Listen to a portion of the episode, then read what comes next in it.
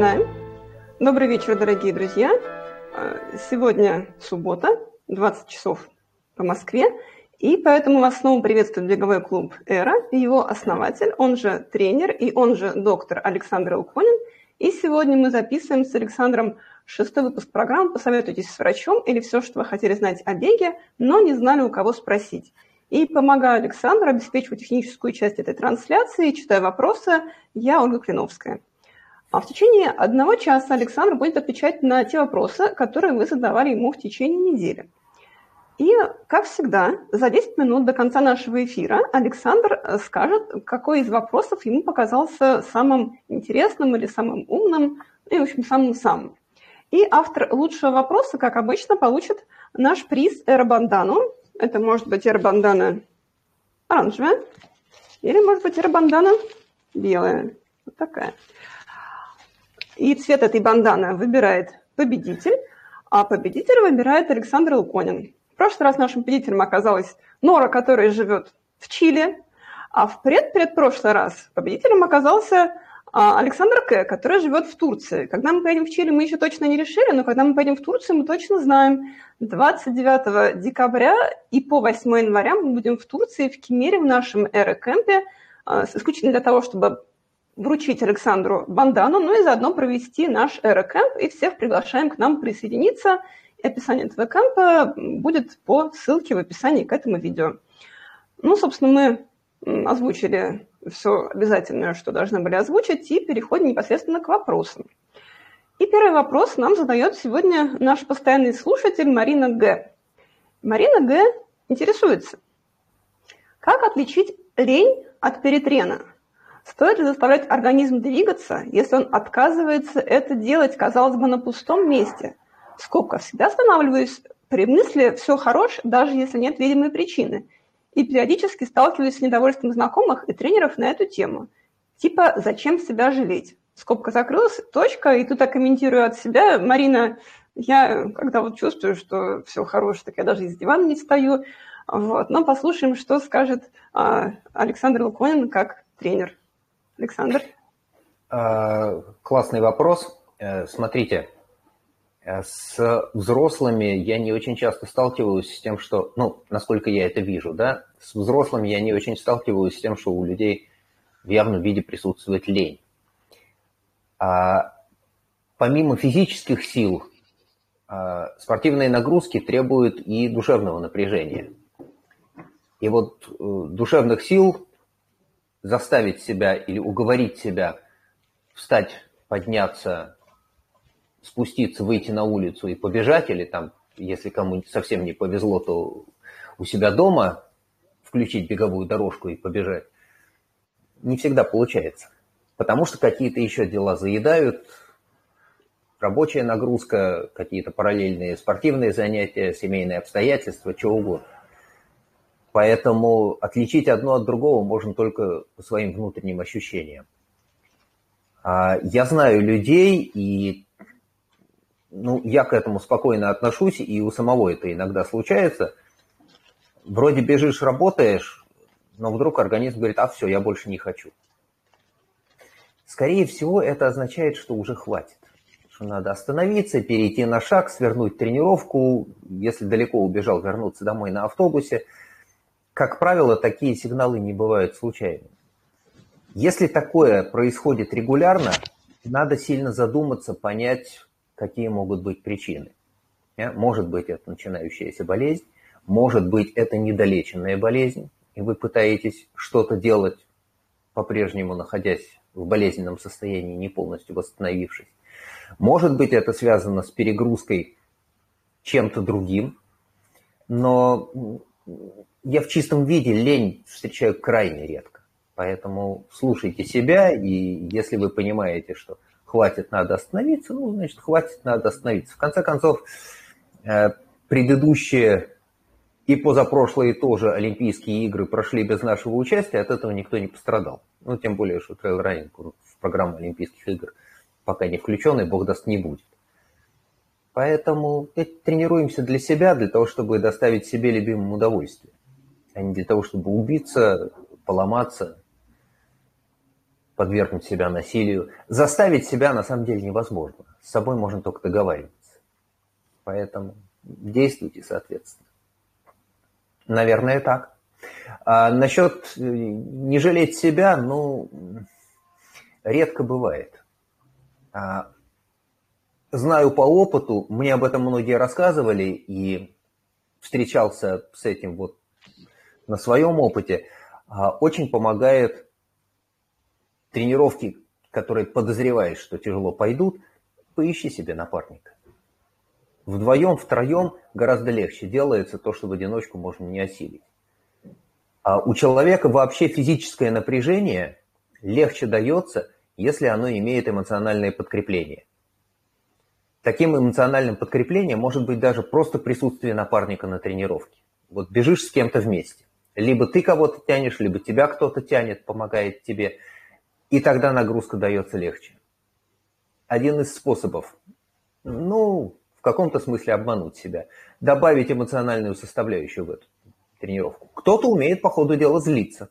А им легче даются тяжелые тренировки, потому что разозлился на эмоциональном напряжении, на таком эмоциональном подкреплении, на агрессии, пробежал быстрее. Есть, правда, э, оговорка, такие вещи тоже надо делать с осторожностью, потому что можно увлечься и, и покалечиться, поломаться. Ну, не бывает стопроцентно эффективных инструментов, каждый инструмент имеет свои ограничения и связанные с ним риски. Оля? Спасибо большое, Александр. А, вот я сегодня как раз а, готовила обновленный сайт Эра, который, надеюсь, выйдет у нас э, в начале декабря, и написала, что главный принцип нашего тренера – не навреди, и именно по этой причине ответ Александра был ожидаем, что он не будет предлагать тысячу один способ, как себя сломать через коленку и таки заставить себя отправиться на пробежку, а скорее скажет, что если ваш организм говорит «нет», вот послушайте свой организм. И я категорически согласна с таким подходом. Хорошо, а мы переходим к следующему вопросу. И этот вопрос нам задает наш постоянный слушатель Александр К., как раз которому мы будем вручать в Турции красненькую бандану. Он явно хочет еще и беленькую в комплект для своей супруги. И вот что Александр К. нас спрашивает. А, как распознать плохую боль в мышцах? Так, чтобы прервать тренировку и не думать, что можно было и не добежать. В прошлый раз мы все отвечали про еду, а в этот раз про то, как нам не бежать и почему это конкретно не делать. Александр, как прервать тренировку и не думать, что можно было... Э, в общем, еще раз почитаю вопрос. Как распознать плохую боль в мышцах так, чтобы прервать тренировку и не думать, что можно было и добежать? А, смотрите, тут, наверное, не очень сложно, потому что боль, которая обусловлена травмой, отличается от боли, обусловленной усталостью, утомлением. И, как правило, это различие, оно ощущается. Я ну вот на своем опыте никогда не испытывал затруднений отличить одно от другого. У боль, связанная с утомлением, нарастает постепенно. Не бывает так, что раз и схватила. Она, как правило, постепенно нарастает. И боль, связанная с утомлением, делается легче, если нагрузку снижаешь. А, остановился, вроде прошло. Затрусил дальше потихонечку, ну, можно двигаться. Если она может продолжать, эта мышца болеть, но э, жить можно. А травма – это э, либо остро возникшая боль, но тогда, в общем, вопросов нету, и это сразу легко понять. Иногда бывает, что боль, связанная с травмой, нарастает постепенно. В любом случае, если боль усиливается, и если боль мешает бежать, Особенно если, правильно Нора говорит, она асимметричная. Вот с одной стороны все хорошо, а с другой стороны больно, сил нету. И на определенной фазе движения эта боль резко усиливается, ломает технику. Большой риск травмы, надо останавливаться и не думать о том, что можно было бы добежать. Да, лучше дойти шагом, пропустить пару дней и в нормальном состоянии продолжать тренировочный процесс чем заставить себя попытаться чего-то поломать, после этого провалить, не знаю, неделю, две, месяц, э, сталкивался, к сожалению, и с таким. Э, есть риск, что э, пока горячий и на фоне длительного бега под эндорфинами болевая чувствительность снижается, болевой порог растет. И бывает, что ты вроде добежал, немножко побаливало, но можно было добежать. И добежал, а на следующий день проснулся и не шевельнулся. К сожалению, бывает, но я ничего, кроме накопления, к сожалению, собственного опыта предложить не могу. Это только на собственном опыте узнается. Поэтому слушайте себя. А как мне когда-то говорил э, тренер, слушай себя, учись понимать свое тело. Вот то же самое повторяю вам. Слушайте себя, учитесь понимать свое тело, учитесь отличать одно от другого. Понимать, какие ощущения у вас связаны с мышечным утомлением, какие ощущения могут быть связаны с травмой. Никак кроме опыта это не делается. Оля? Ну, спасибо большое, Александр. Э, вот говоря о том, э, что боль возникает и нарастает, об этом, мне кажется, буквально каждый третий отчет э, о гонках трейл-раннеров, особенно если это гонка больше марафона, когда у них начинает что-нибудь болеть, и они пишут, что вот они бежали 54 километр, съели обезболивающую таблетку, и потом пробежали еще 62 километра, и таки пробежали, а потом два месяца не могли э, встать, либо их заковали в гипс, или еще какие-нибудь плохие случились с ними вещи. Это совершенно реальные люди, да, э, которых я знаю, которые регулярно так делают, а потом а, проходит полгода, они снова стартуют по такой же схеме. Ну, не знаю, про два месяца в гипсе я не слыхал, но ну ладно, да. Ну, в артезе, по крайней мере. Хорошо. А, да, это все это к тому, что если это случилось с вами ощущение боли на тренировке, то по мне вообще никакого нету смысла что-то там себя превозмогать, э, спрашивать, э, с собой там совещаться. Болит, не беги, вам простой ответ. Хорошо. Ну, мы переходим а, к следующему вопросу. Это уже у нас уже третий вопрос, который Александр отнес к категории физиологии, а, и он не единственный сегодня. То есть уже, уже третий, да, но будет еще.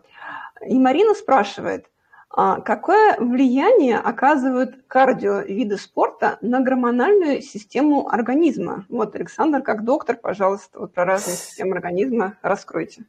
Ну, смотрите, тут все очень несложно. Гормональная система – это э, система, которая, в общем, управляет почти всем в нашем теле.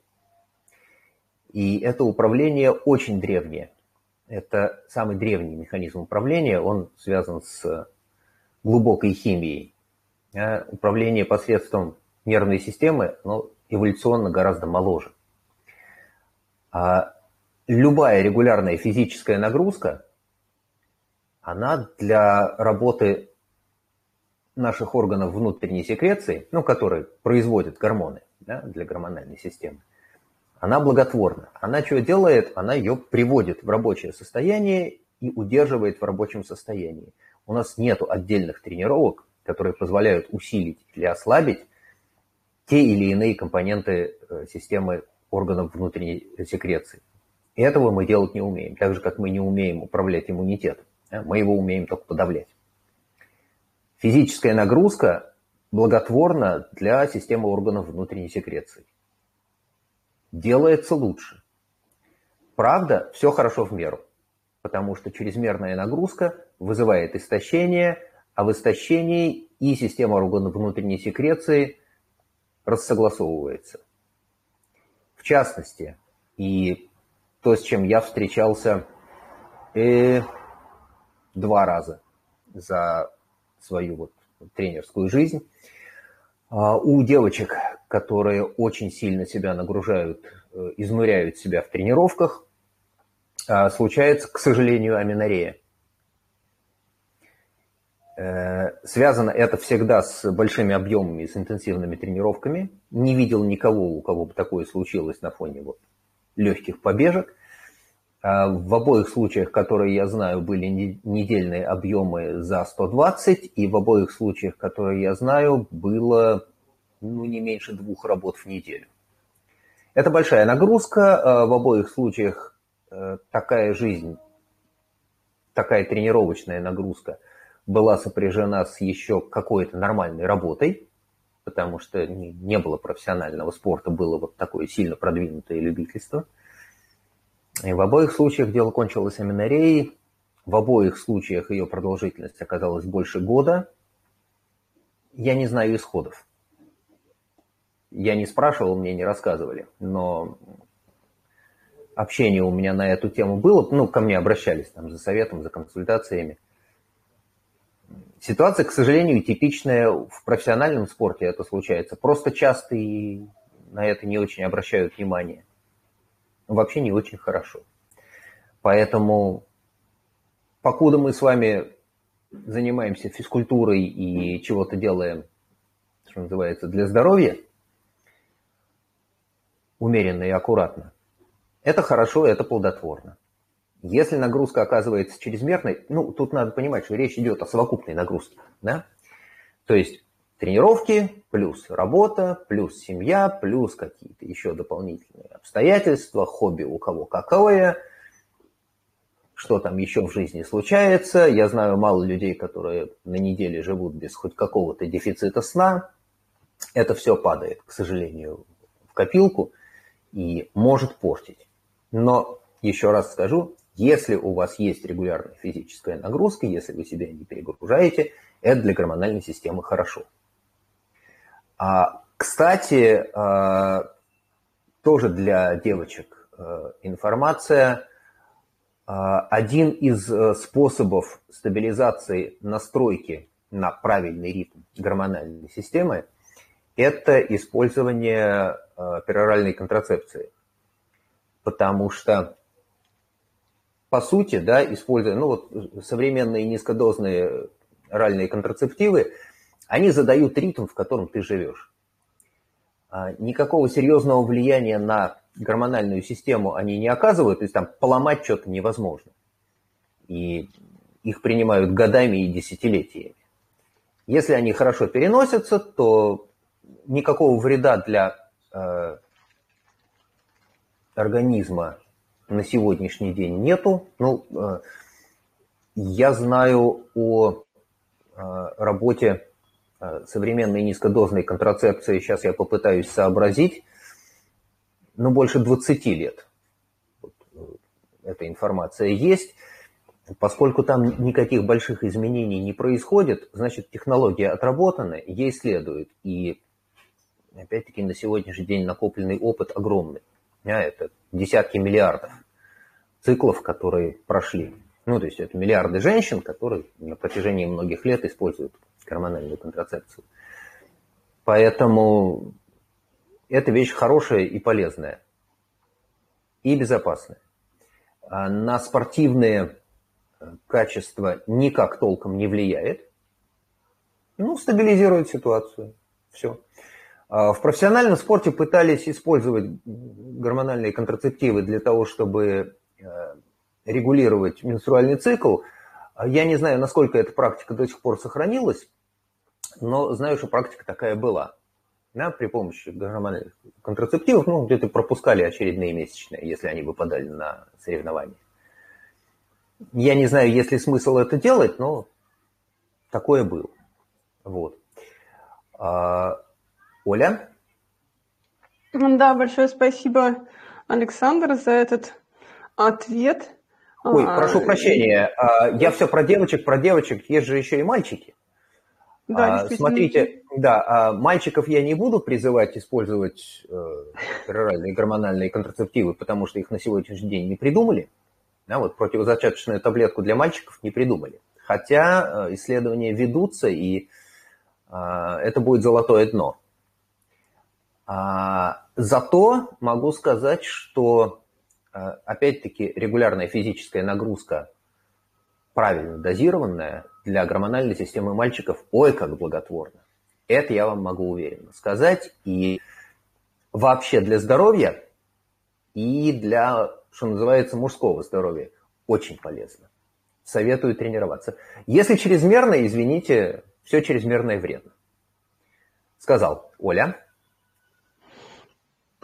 Хорошо, я думаю, что мужская половина ваших тренируемых вдохновится и попросят дополнительных упражнений ОФП, СБУ и разных а, влияющих на их здоровье занятий. Хорошо, мы переходим к следующему вопросу. Вот он совсем медицинский, и хотя мы задаем вопросы в порядке их поступления, да, то есть получается задержкой на неделю. Но тут я не могла этот вопрос не э, перенести на пораньше по той причине, что вопрос, э, как написано в комментарии, почти с операционного стола. Да, если человек на операционном столе, то нужно его проконсультировать как можно быстрее. Вопрос задает нам Оя, и она спрашивает, помогает ли операция по исправлению кривой носовой перегородки повысить МПК и или другие функциональные показатели за счет нормализации потока поступления кислорода через нос? Александр, что вы скажете, Оя? Прекрасно. А, ну, если это было с операционного стола, то сегодня уже 26 число, прошло 5 дней, и не исключено, что совсем уже благополучно разобрались. Тем не менее, однако, смотрите, а, искривленная носовая перегородка, она перекрывает часть просвета носовых ходов и препятствует вдоху через нос. А в подавляющем большинстве случаев при физической нагрузке мы с вами дышим с открытым ртом. То есть искривленная носовая перегородка а, не мешает вдохнуть, если рот открыт. А? Площадь сечения, которое, через которое, ну, трубка, через которую должен пройти воздух на вдохе, самое узкое место там – это голосовая щель. Я всегда всем, ну, если кто с этим сталкивался, вспомните, да, говорю, открой рот и дыши. Потому что иногда бежишь с человеком и прям вот слышно. Тянет носом. Открой рот и дыши, потому что никакого смысла ограничивать вдох, закрывая рот, нет. Узкое место, оно вот здесь, голосовая щель. А, любые устройства, которые ограничивают вдох, они тоже не приносят никакой пользы. Чем помогает операция по исправлению искривления носовой перегородки? Она восстанавливает носовое дыхание. Носовое дыхание делается свободным, и это сильно облегчает жизнь в покое. При физической нагрузке дыхание все равно будет через открытый рот.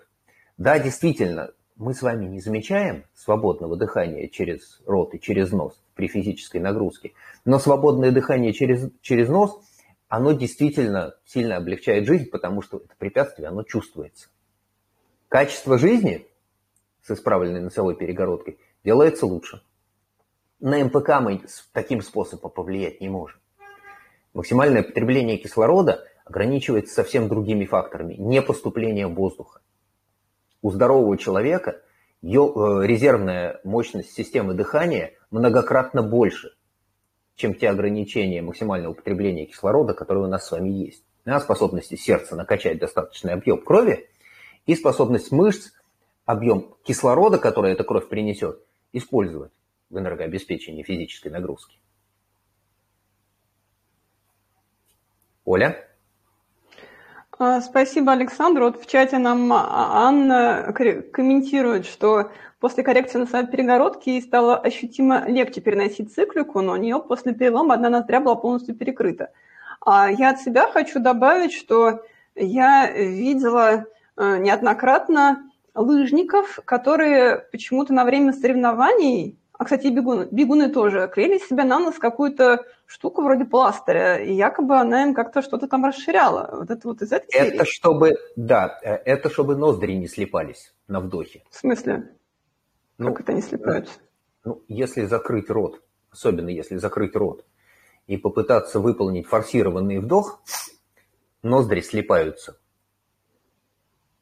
Входящий поток воздуха стягивает ноздри, они схлопываются. Ну, я не знаю, может быть, у кого-то жесткий хрящ, и просвет остается таким же. Но есть люди, у меня тоже ноздри слепаются, если форсированный вдох делать с закрытым ртом. А так же, как искривление носовой перегородки, это меняет немножечко качество жизни, так комфортнее. Вот ощущение свободного носового дыхания – это нормальное состояние человека. Когда появляется препятствие для форсированного вдоха через нос, это чувствуется. Это вызывает дискомфорт. А реального ограничения входящего потока воздуха при этом не происходит, потому что у нас достаточная резервная емкость, связанная, обеспеченная открытым ртом, и настоящее препятствие, ограничивающее вдох, это голосовая щель. Ну и эластичность легких, да, дыхательная мускулатура работает. Вот так. Оля? Понятно. То есть эти люди могли бы не тратиться на пластырь, а просто открыть рот по совету нашего тренера. Очень хорошо, что вот мы все с вами послушали и не будем тратиться на пластырь на нос. Хорошо. И, наконец, у нас пока приостановились вопросы о физиологии, и мы переходим к вопросу о методике. А вопрос задает нам Дара М. И Дара спрашивает, когда лучше ОФП? Не в то время, когда бег, а после бега? Тут я, это уже мой комментарий, вспоминаю вопрос а, про день ног у Макса М, который спрашивал, как сочетать день ног э, с бегом. Я думаю, что это что-то вот наподобие, да? Вот как сочетать ОФП и бег, Александр, пожалуйста. А, все яд и все лекарство. А, когда угодно можно делать ОФП. Опять-таки, если у вас а, ударная нагрузка, связанная с ногами, вот интенсивная силовая тренировка, и вы пытаетесь, пытаетесь ее сделать перед тем, утром вы делаете большую силовую на ноги, а вечером, например, у вас интервальная беговая. Плохая идея. Может не срастись, потому что на пустых ногах интервалы бегать не очень хорошо. Или на следующий день после больших э, интенсивной нагрузки на ноги пытаться бегать интервалы. Тоже не очень хорошо. И в обратную сторону тоже. Поэтому ищите возможность. Ну, даже если была очень большая нагрузка на верхнюю половину тела, там, зашел в зал, потягал штангу, на следующий день тяжелая интервальная может не зайти, потому что устал. И это не связано с усталостью мышц, это связано с утомлением нервной системы. Каждый раз напрягаясь, мы напрягаем не только мышцы, но и мозги. И чрезмерное напряжение центральной нервной системы потребует отдыха. А если вы в это время пытаетесь выполнить какую-то другую интенсивную нагрузку, ну, центр управления может сказать, не-не-не-не-не-не, мы тут устали, нам надо отдыхать, лучше пойди полежи.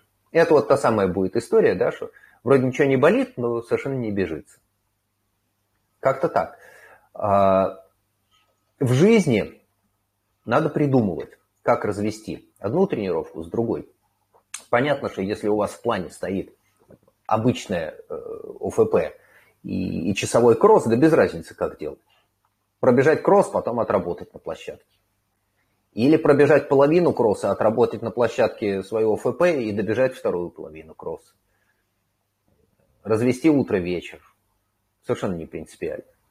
Да? Важно, чтобы они, чтобы большие нагрузки не стыковались. Большие нагрузки на ноги совершенно точно не надо стыковать и, складывать вместе. Это не то, что мы хотим получить.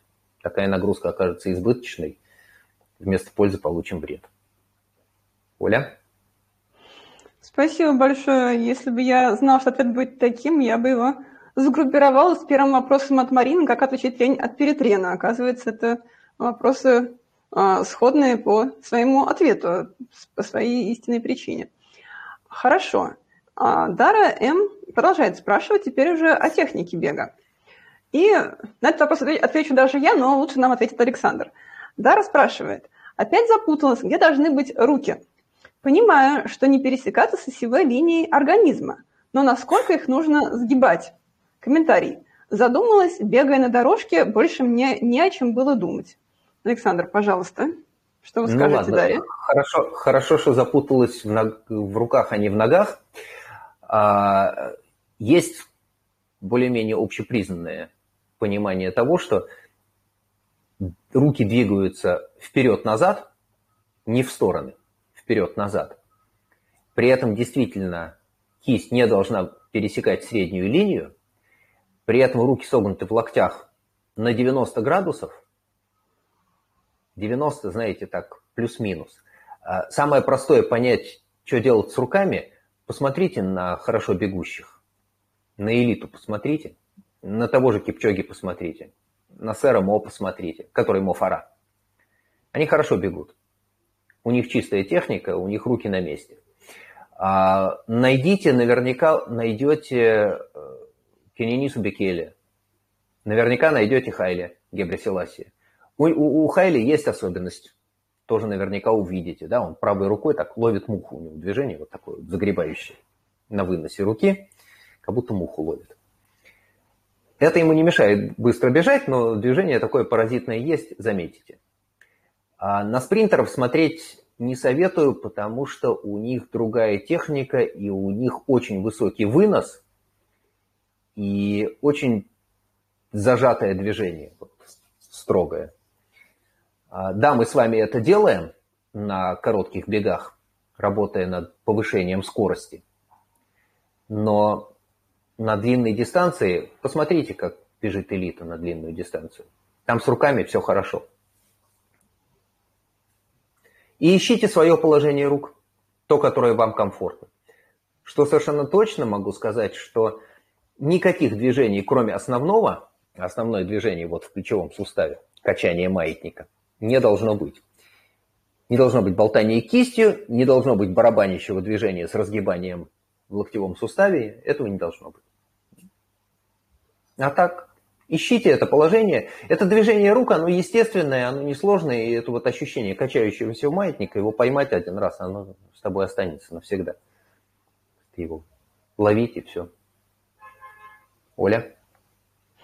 Александр, я хотела бы вам напомнить то, что мне сказали в 2017 году на первой тренировке, когда я к вам пришла тренироваться. А, мы бегали в Измайловском парке, и тогда мне сказали, вот сядь на пенек, э, сиди и болтай руками, вот как раз как будто бы э, ты Буратино, у тебя вбит гвоздик в плечо. Да-да-да, Буратино да, гвоздик. Да-да-да, есть такое. Вот. И это этот образ очень хорошо у меня уместился в голове, да, и вот с тех пор, когда кому бы то ни было объяснено, как должны работать руки, я говорю, представляешь, ты Буратино, и у тебя а, рука, локти согнуты, согнуты на 90 градусов, и можешь шевелиться только в одной плоскости, плоскости, которой ты бежишь, а, и только в одной, в одной точке, да, где у тебя рука привязана к телу. Это вот единственный гвоздик, на котором эта твоя рука шевелится. Вот. И мне очень помогает, и как э, большой поклонник поздного, или как вы называете, пост, постного метода бега. Э, я очень Постного. верю в положение рук и ног, э, в то, что они помогают бежать, да, и в свое время э, много внимания уделял правильному положению и рук, и ног. Ну и, кстати, за руками гораздо проще следить, да, потому что они легче и несут меньше нагрузки, чем ноги. Вот с ногами, когда ты устанешь, там, хочешь не хочешь, вот ее не поднимешь, если ты уже устал, она тебе не поднимается никуда, как-то с руками попроще. Uh-huh. Хорошо. И мы переходим к следующему вопросу. Вопрос нам задает Александр К. И Александр К., хоть и живет в Турции, куда мы к нему поедем, наш кемп с 29 декабря по 8 января, он, тем не менее, интересуется, а, насколько важно брать с собой на тренировку воду в межсезонье и какое количество времени можно бежать на сухую. Александр, пожалуйста. А, как обычно, it depends. Если вы себя комфортно чувствуете, то можно и на сухую без воды. А по моему опыту, ну, полтора часа без воды бегается, если нет большой жары и прямого солнечного света. Ну и не начинаешь тренировку в пересушенном состоянии. Не проблема. Час подавляющее большинство людей нормально переносит на сухую, опять-таки без жары. А вода точно нужна, если у вас интенсивная нагрузка, которая продолжается ближе к двум часам. Да, вот, э, если это большая интервальная тренировка, которая больше полутора часов, не исключено, что захочется пить, и есть смысл взять с собой воду и попить. А так пробежаться, ну, полтора часа, наверное, можно. Хотя дело индивидуальное, да, я знавал парня, который э, брал с собой воду на пятерку ну, там, условно, паркран бежать, вот он брал с собой бутылку воды, хотя это было тоже такое межсезонье мягкое, я не помню, апрель или май. Ну, вот он всегда бегал с бутылкой воды. Ему так было ловчее, не знаю. На мой взгляд, лишнее. Оля? А, спасибо большое за ответ. Ну, я со своей стороны прокомментирую, что а, как раз в холодную погоду люди, им не жарко, да, они не чувствуют обезвоживания, и вот э, по этой причине э, что-то года четыре, что ли, назад на Байкальском марафоне умер а, молодой мужчина а, из-за того, что он из-за холода не чувствовал жажды, и у него, как говорят, случилась а, как сказать, выход воды из организма, сгустилась кровь, на этой почве он умер. Вот. Ну, и когда вот... Умер, он, да, умер он от смерти, умер он от смерти, а не от обезвоживания. А в какой мере потеря воды способствовала этому, мы не знаем. Ну, наверное, возможно. Да. Ну и, собственно, когда я читала этот вопрос, я прежде всего подумала о нем, да, и о том, что вот сейчас мы тут в Москве бегаем в наши минус 5 и не чувствуем жары, а скорее наоборот. И вот, может быть, у нас такой вопрос и возникнет, нужно нам, нам брать воду, если она не замерзнет, пока, пока мы бежим. Вот. А Александр К. как раз сейчас наступила, наверное, хорошая погода из серии там плюс 20. Вот. И, в общем, mm-hmm. мы все тихонько завидуем. Хорошо, мы переходим вновь к вопросу медицинскому. У нас сегодня как-то очень все обеспокоились своим здоровьем, и в данном случае Александр этот вопрос охарактеризовал как медицина дробь травмы, то есть э, градус медицины растет. Аня Ре спрашивает, стоит ли тренироваться, если принимаешь обезбол? По, в скобочках, например, стоматологической причине и какие есть ограничения? Когда следует насторожиться, в скобках красные флаги, а также регулярно или периодически или эпизодически используемые а, ЛС в скобках ОК, а, запятая B-blockers, запятая AH1, запятая AH2, запятая символ, который не знаю, как читается, запятая ИНС. Это греческая буква ПСИ. Запятая ИНС, запятая ГКС. В общем, в а, Это YouTube я себе я, написал. Я выложу, Это я, я выложу. Написал. А, это вы написали. Ну, в общем, в YouTube я Это я себе написал, чтобы не забыть. Тайм-коды тайм-коды, и там будет вот эти все слова, которые я не смогла прочитать. Александр, пожалуйста. Окей. Значит так, смотрите, а, если я правильно помню, у нас вопрос про обезболивание был, и не жалко сказать еще раз, потому что это важно. А, использование обезболивания по любой причине требует осторожности, потому что, с одной стороны, мы при помощи таблетки снимаем болезненные ощущения, где бы то ни было. С другой стороны, мы лишаем себя важнейшего механизма обратной связи. Потому что боль сигнализирует нам о том, что что-то не в порядке. Окей, там, вырвали восьмерку, болит, надо обезболиться. Обезболились. Но помимо того, что обезболивающая таблетка сняла нам боль в месте операции – Она же, эта же обезболивающая таблетка, лишила нас возможности почувствовать, что что-то неладно с мышцами, со связками, с суставами. Можно не заметить травму, которая произошла во время тренировки. И это требует ну, каких-то дополнительных мер предосторожности. Это с точки зрения использования обезболивания нам по любой другой причине использование обезболивания для того, чтобы быть в состоянии выполнять тренировки, по-моему, я на этот вопрос отвечал, я не в восторге от такой идеи. Мы не для этого тренируемся. Это нездоровая идея, потому что можно загнать себя очень глубоко в травму. Причинить, ну, непоправимую пользу своему здоровью. Ну, вред, конечно. А красные флаги, ну, очевидные. Если вы понимаете, что у вас под действием обезболивающей таблетки пробиваются ощущения, которые не связаны с причиной приема обезболивающего, да, э, принял таблетку, потому что перенес операцию по удалению восьмерки, и на фоне действия этой таблетки чувствуешь боль в голеностопе, ой, значит там что-то сильно неладно. Думайте об этом. А, есть вообще необходимость проявлять осторожность, если вы постоянно принимаете какие-то таблетки. Да, вот я тут для себя поперечислял. А, про оральные контрацептивы мы поговорили, никаких проблем, да, они не сильно влияют на переносимость физической нагрузки. Пожалуйста. А, лекарства, которые снижают артериальное давление, они же могут снижать переносимость физической нагрузки, потому что они уменьшают насосную функцию сердца. Но мы с вами не бегаем за рекордами, поэтому ничего страшного. А, лекарства, которые снижают артериальное давление, да. А, антигистаминные препараты, э, лекарства от аллергии вызывают сонливость, они угнетают центральную нервную систему. И таким способом тоже могут снижать переносимость физической нагрузки. Здесь надо искать баланс между одним и другим. Да, с одной стороны, избавить себя от неприятных ощущений, связанных с аллергической реакцией, с другой стороны, ну вот избежать сонливости. А лекарства, которые используют для лечения язвы 12-перстной кишки, э, анти-H2, антигистаминные препараты, которые блокируют H2, блокаторы.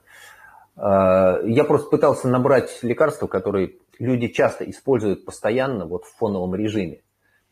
С ними больших проблем нет, но они могут иметь дополнительные действия, э, похожие на э, противоаллергические лекарства. А если кто принимает психотропные препараты, либо антидепрессанты, либо транквилизаторы, это часто делается в фоновом режиме, и люди с этим живут годами. Ничего страшного нету, но иметь в виду, ну, как правило, люди, которые вот эти таблетки принимают постоянно, они об этом знают, и они нормально приспосабливаются. После того, как проходит период первоначальной адаптации, а он часто бывает, период первоначальной адаптации к терапии прошел, адаптировался, ну и дальше живешь, и все нормально. Да, при этом физическая работоспособность, как правило, падает. Ну, ничего не поделаешь. Вот она падает, и это нужно, потому что иначе основная болезнь сильно мешает жизни, качество жизни делается неприемлемо низким. А, если я правильно помню, а, у нас в большой группе есть как минимум один человек, который а, постоянно использует инсулин с диабетом первого типа, с потребностью в инъекциях инсулина. Тоже люди, которые ищут и находят адаптацию. Им приходится регулировать физические нагрузки и приспосабливать свою дозу инсулина к физическим нагрузкам, потому что начало тренировок требует некоторого изменения дозы инсулина и времени использования этих доз. Там такая хитрая игра, потому что если не добрал инсулина, то будет высокий сахар, а если перебрал, то тяжелое осложнение. В общем, отдельная и сложная история. А Дальше написано у меня про глюкокортикостероиды. Вроде как Бог миловал у нас никого, ну, то есть я ни про кого такого не знаю. Ну, если у кого есть лекарства, которые приходится принимать постоянно, надо смотреть, что это, оценивать свое состояние, понимать, может ли это как-то повлиять на тренировки, могут ли как-то тренировки повлиять на эффект лекарств. Начали вообще-то с обезболивания. Ну, про обезболивание рассказали, все остальное может быть, отдельно поговорить, потому что спектр возможных ситуаций бесконечно большой. Оля? А, большое спасибо, Александр. А, у нас а, остается до времени оглашать лучший вопрос совсем мало времени, всего лишь нам всего 7 минут. Да, я хочу почитать комментарии Ани Ре, которая была автор вопроса про обезбол. Она пишет, что это вопрос по свежим следам что она сидит, сидит с ущемлением какого-то корешка нерва, потому что она не отследила начало, видимо, этого процесса. Да, у нас сегодня какая-то очень медицинская вся тематика, все вопросы один, один к одному, и, к большому сожалению, вот уже второй вопрос с операционного стола. Это очень жаль, но хорошо, что есть у кого спросить, потому что наш тренер доктор, а не кто-либо еще. Вот. Я пропущу два объемных вопроса от Александра и а, задам вопрос, который, как мне представляется, будет не очень длинным. Вопрос от Нора, потому что мы уже на эту тему немножко начинали говорить в прошлых эфирах. А, Нора спрашивает, насколько негорным трейлранерам и шоссейным бегунам полезен велостанок? Имеется в виду велостанок не как произвольная безударная кардионагрузка, а нечто полезное для бега. Александр, пожалуйста, еще раз про велостанок. А, ну да, еще раз про велостанок. Смотрите, тут, тут как раз все просто. А, велостанок или вообще велосипед – это возможность добавить себе циклической нагрузки, не подвергая себя специфическим негативным факторам, связанным с бегом. Все. Никакой дополнительный специальный выигрыш вы от велостанка не получите. То есть эффект замещения есть, но, как вы понимаете, эффект замещения никогда не достигает даже 75%. Да, то есть в случае велостанка, ну так, условно, совокупная нагрузка, эквивалентная одному часу неспешного бега на глубоком дыхании, ну там в зоне А1, это где-то час 15, может быть, полтора часа такой же нагрузки на велостанке. Вот и все. Ну, то есть вы можете велостанком добавить себе нагрузки специфически, циклической, докачать мышцы ног. Да, можно. Это время не, не, не, можно не бегать. Но не более того. Никакого дополнительного выигрыша от велостанка получить не получится.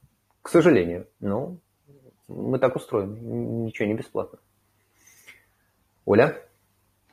А, спасибо большое, Александр. А как же вот сегодня как раз Митяев победил в каком-то соревновании, а вы в прошлый раз рассказывали, что Митяев на велостанке сидит половину своего светлого времени суток. Видимо, а, я, не, я, не знаю, я не знаю светлого или темного. А, Дима пересек финишную черту в обнимку. Там даже картинка такая была. Ну, в смысле, кадры, э, видео было в сети. А, да, Дима проводит много времени на велостанке, и у него в планах для э, верхней части его э, команды очень много э, велостанка. И надо понимать, что Дима проводит это время, которое иначе ему бы пришлось бегать. Речь идет о совокупной нагрузке, которую он выдерживает в течение недели. И 2-3 часа на велостанке – это время, которое в противоположном случае ему пришлось бы заполнять бегом. Вот так. Если у вас есть столько часов, пожалуйста, да, я не против. У нас есть люди, которые в своем плане там имеют 2-3 часа велосипеда в неделю, пока есть сезон. Когда сезон закрывается, там зимой у нас появятся лыжи. Пожалуйста, добавляйте. Но я знаю мало людей, которые у нас имеют э, общее время под нагрузкой 8-10 часов. Их немного. У большинства это время под нагрузкой колеблется между 5 и 7 часами в неделю. Ну, 8. Ну, 8 это уже много. А если вы можете добавить это велосипед, пожалуйста, давайте добавим. Ну, велостанка плюс в том, что ты вот сидишь там, книжку читаешь, телевизор смотришь, не знаю. Тебе для этого из дома можно не выходить. Так, да. Оля? Хорошо, большое спасибо. Ну, э, мы на этот вопрос отвечали что-то в третьем выпуске, поскольку у нас в каждом выпуске есть тайм-коды, то вот можно просто поиском найти по слову «велостанок», что Александр на эту тему говорил ранее, ну, практически то же самое. А мы э, спешим переходить к нашему призовому вопросу. Его автор мог бы получить либо беленькую бандану, либо красненькую бандану такую – но я говорю много по той причине, что автор не представился, и я понимаю почему.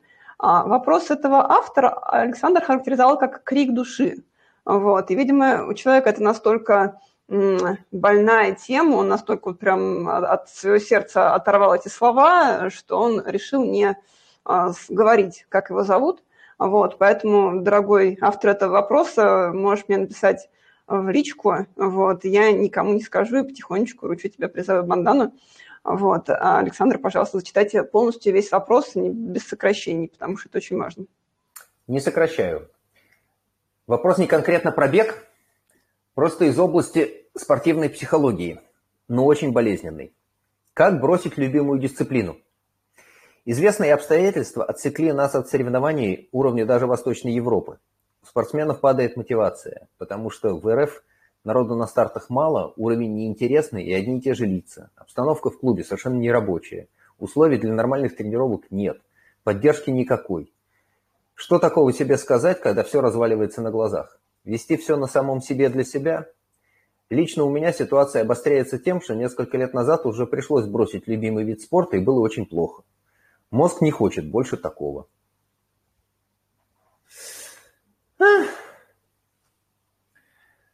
Слушайте, действительно тяжело. И я понимаю человека. У меня есть единственное предложение – делай как должно и будь как будет. В конце концов, мы управляем своей жизнью. Заставить себя невозможно. Обмануть себя тоже невозможно. С собой можно только договориться. Если ты выходишь на тренировку и делаешь то, что ты должен делать, ты поступаешь правильно. Я не знаю, нужна ли для этого какая-то специальная атмосфера. Если необходимость во внешней поддержке, многим она нужна. Кто-то находит этот, этот источник энергии внутри себя. Но мне повезло, у меня внутри. Мне не надо, чтобы мне снаружи хлопали. Если нужна внешняя поддержка, ну, значит, ее надо где-то искать, находить. Может быть, кто-то окажется в этом смысле полезным. Но мне помогает разговор с зеркалом. Я смотрю на себя. Я понимаю, что если я выйду на тренировку, я сделаю правильно. Если я отработаю эту тренировку, я тоже поступлю правильно. Я не изменю мир, но я буду двигаться в правильном направлении. Мне будет в следующий раз не стыдно смотреть в зеркало.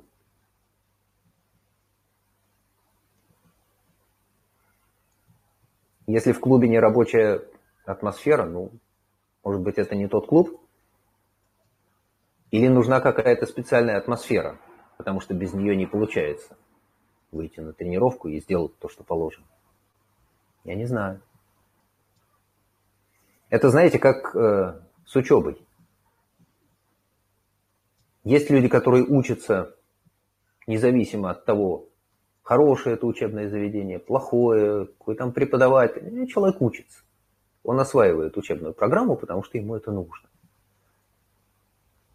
А у кого-то, наоборот, без каких-то внешних дополнительных стимулов учеба не прет. Если его не пинать, ну вот он и не учится. Так тоже бывает. И я не говорю, что одно хорошо, а другое плохо. Но это разные люди. Мы по-разному устроены. У нас в разных местах кнопка. Если вы понимаете, где у вас кнопка, ищите место, где вам эту кнопку будут нажимать. Ищите того, кто эту кнопку будет нажимать. У всех это по-разному. Если вы понимаете, что вам нужен внешний стимул, окей. Скажите, что вот мне этот стимул нужен. У меня недавно появилась э, вот дополнительная обязанность, я по утрам пишу «Доброе утро». Независимо от того, какая погода, надо встать и выйти на тренировку. Потому что эта тренировка нужна.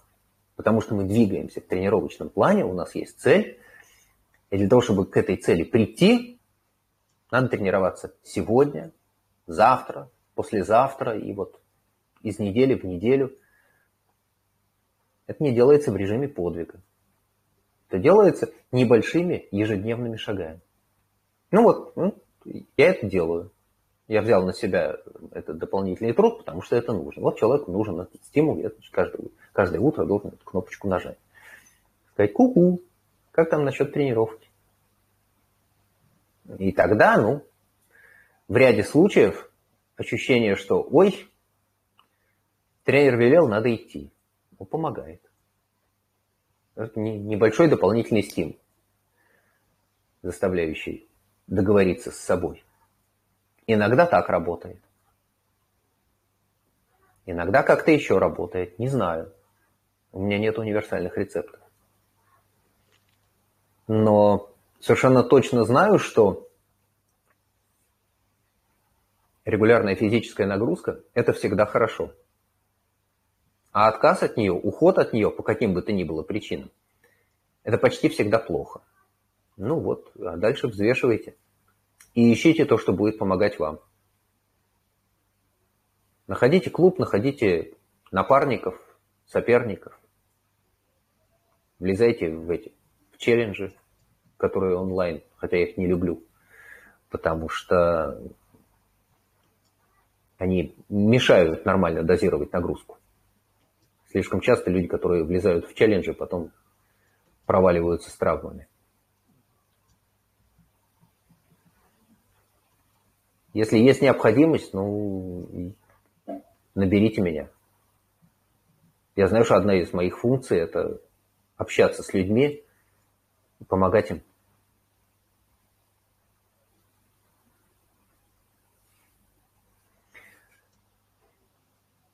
И должен сказать, что почти у всех, кого я знаю, и у меня тоже, бывают тяжелые периоды. Когда трудно, когда проваливается мотивация, когда наваливаются внешние обстоятельства. Одно, другое, третье, четвертое, и сил нету. Ну, это тоже пройдет. Может быть, помогает, мне во всяком случае помогает, отвлечься от великой цели и заняться процессом. Вот здесь и сейчас, сегодня. Есть время, когда я должен встать, одеться, обуться, несмотря на то, какая там погода, выйти и побежать. И сделать ту тренировку, которая у меня сегодня стоит в плане. Вот что стоит, то и делать. Хорошо получится, слава богу. Получится не очень хорошо, ладно, тоже годится. Я отработал эту тренировку. Я поступил честно. Я не обманул себя. Ну вот.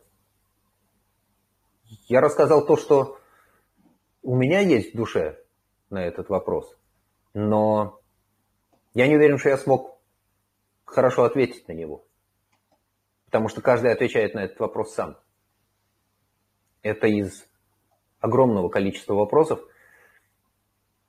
отвечать на которые надо, имея собеседника в зеркале. Оля? Да, большое спасибо, Александр. Вопрос на самом деле очень тяжелый и, а, не знаю, на мой взгляд, именно психологическая составляющая, она а, чуть ли не более важна, чем физическая. Я помню в периоды моей жизни, когда я там готовилась к чему-то, и у меня регулярно попытка сделать беговую работу, то есть быстрый бег, кончалась тем, что я буквально падала на газон, плакала. Да, и вот я как сейчас помню, вот, в очередной раз упал, упала на газон, да, это тут у нас Гальяны был на, около Гальяновского пруда, и вот шла а, девушка а, там, со многими детьми, и вот она принялась меня утешать, а, вот, да, и я к тому, что очень важна поддержка тренера на самом деле, и особенно когда это тренер живой человек, а не какая-то искусственная программа, которая пишет тебе план, искусственный интеллект, вот, к которому пытаются свести а, нынче тренировочной практики. А, и Александр, когда я у него тренировалась, а, был для меня скорее психологом, чем тренером. Да, и да, так это работало, и не удивляюсь, что теперь Александр работает психологом для какого-то еще своего студента, и подозреваю, что далеко не для единственного студента. Хорошо. Ну, собственно, большое спасибо Александру. Большое спасибо э, всем, кто нас сегодня слушал. И отдельное спасибо тем, кто задавал вопросы. Вопросы разнообразные, вопросы интересные. И, как мы видим, судя по их тематике, актуальные. Надеюсь, что мы помогли кому-то, особенно тем, кто на операционном столе. А следующая наша э, запись, следующая онлайн-встреча состоится также в субботу в 20 часов по Москве. И ваши вопросы к следующей встрече, пожалуйста, задавайте в комментариях к этому видео в YouTube, либо в телеграм-канале ERRAN, либо а, теперь у нас на сайте ERRAN есть специальная форма, да, где вы также можете задать вопрос, и любым из этих способов они попадут а, на стол к тренеру, и он будет отвечать на них. Запись этой программы мы выложим а, завтра, утром в воскресенье, и прямо завтра за утренним кофе вы сможете а, насладиться а, ответами вашего тренера. Всем еще раз большое спасибо. И самое главное, не болейте, берегите себя, слушайте себя. Всем пока. Всем пока. Спасибо. Счастливо. Я прекращаю запись.